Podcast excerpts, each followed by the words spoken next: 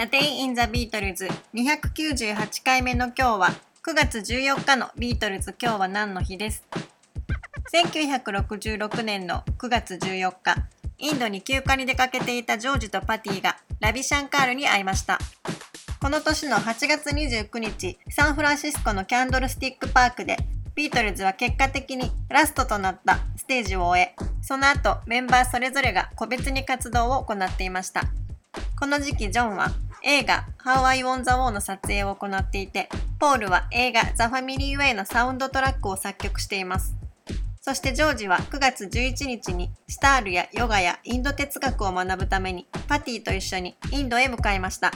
そしてこの日9月14日にジョージとパティはボンベイでサムウェルズ夫妻という偽名を使ってタージマハールホテルに滞在していましたが結局すぐに正体がバレてしまいその5日後に急遽記者会見を開いて、今回のインド滞在の目的などについて語っています。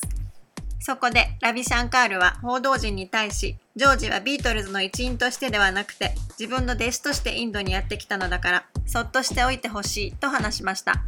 そしてその後3人はカシミールとベナレスへ行ってシタールの練習を行っています。この時ジョージは6週間インドに滞在していますが、ラビはこの時ジョージには座った時の正しい姿勢の取り方や基本事項のいくつかを練習させた。弟子入りしたものはそういった基本的なものを何年もかけて習得するのが普通で、6週間という期間でやれることはせいぜいそれくらいだったと語っています。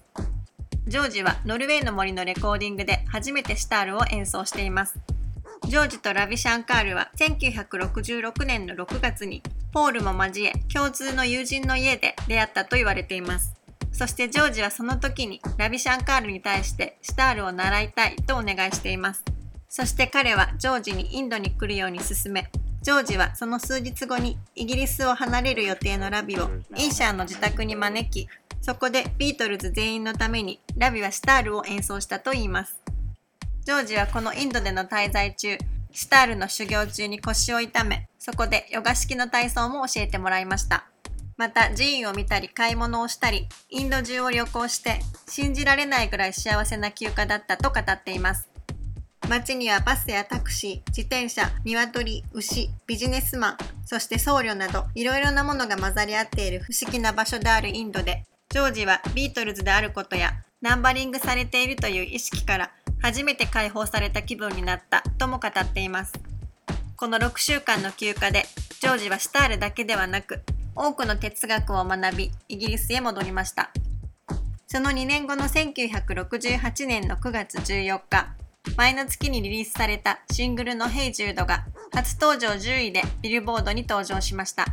そして9月28日付で1位を獲得した後、9週連続ナンバーワンを記録しました。そして1968年の年間ランキングでも第1位となりました。